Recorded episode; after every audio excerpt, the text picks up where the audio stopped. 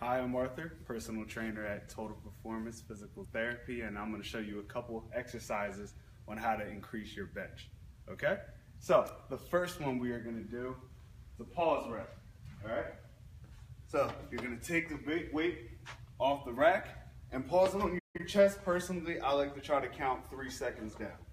Okay? So, you're going to take it off the rack, pause, deactivate the muscles. One, two, three, and then shoot the weight back up. Okay? We'll go one more time. So you're to go down. One, two, three, and then activate. Personally, I like this one because it eliminates the whole bouncing the bar off your chest. Okay, the next one we're gonna do, we're gonna do close grip bench. All right, uh, one of the things I suggest beforehand is that you work on your forearm strength so uh, makes this exercise a lot easier. Okay, now personally for me, different bars are different. Uh, I know my like close grip is gonna be uh, slightly outside of my chest, okay?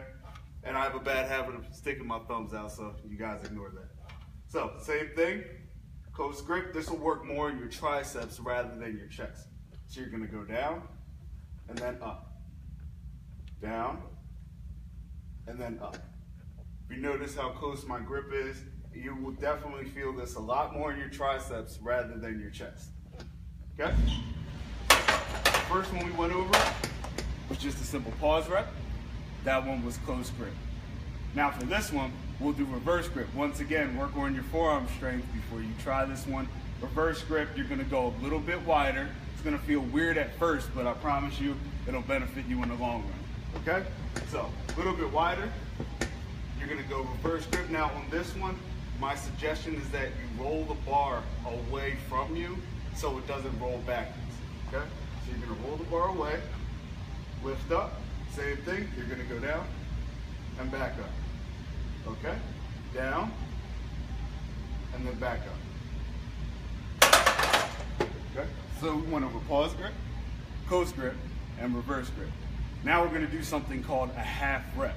Okay, I always do a half rep into a full rep, never just half reps. Okay, so the same thing you wanna try to get, after you hit your chest, you wanna try to bring the bar up 90 degrees, and then bring it back down, and then all the way up. Okay? So for this one, I like to go normal grip. Gonna go up, down, gonna go halfway, pause, then back down, then all the way up. Make sure when you do the half rep, you're at 90 degrees. Your elbows are at 90 degrees. You go down and then back up. And the last thing I want to do, we'll work on a little bit of resistance band training. Okay, I like to just, pretty simple, this is a band press. All right, you can stick one leg out for balance, extend all the way out, and then all the way back in. All the way out, all the way back in. This one helps with your sticking point. A lot of people, they can get the bar off their chest, but they have trouble locking out at the top half of their bench.